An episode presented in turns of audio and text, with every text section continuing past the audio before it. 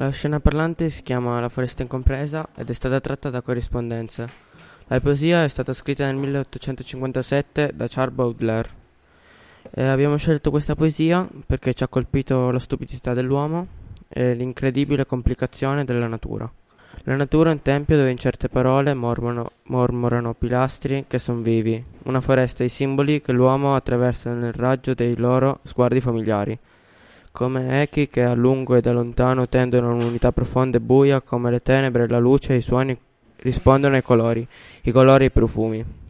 Questi versetti vogliono dire che la natura è un tempio che, dove pilastri e alberi mormorano parole che però gli umani non riescono a capire fino in fondo.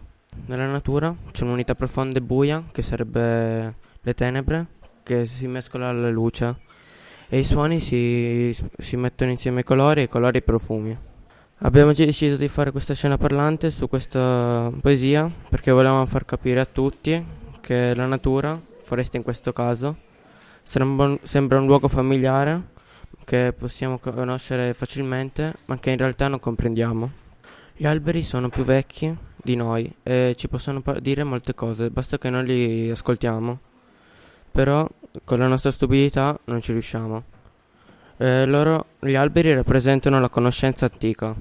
Eh, abbiamo scelto di rappresentare questo testo con una scena parlante che rappresenta la, una foresta di alberi e di pilastri, con un omino davanti che guarda sia con gli occhi che con il binocolo, senza, che, perché senza il binocolo non lo capisce, ma neanche con il binocolo.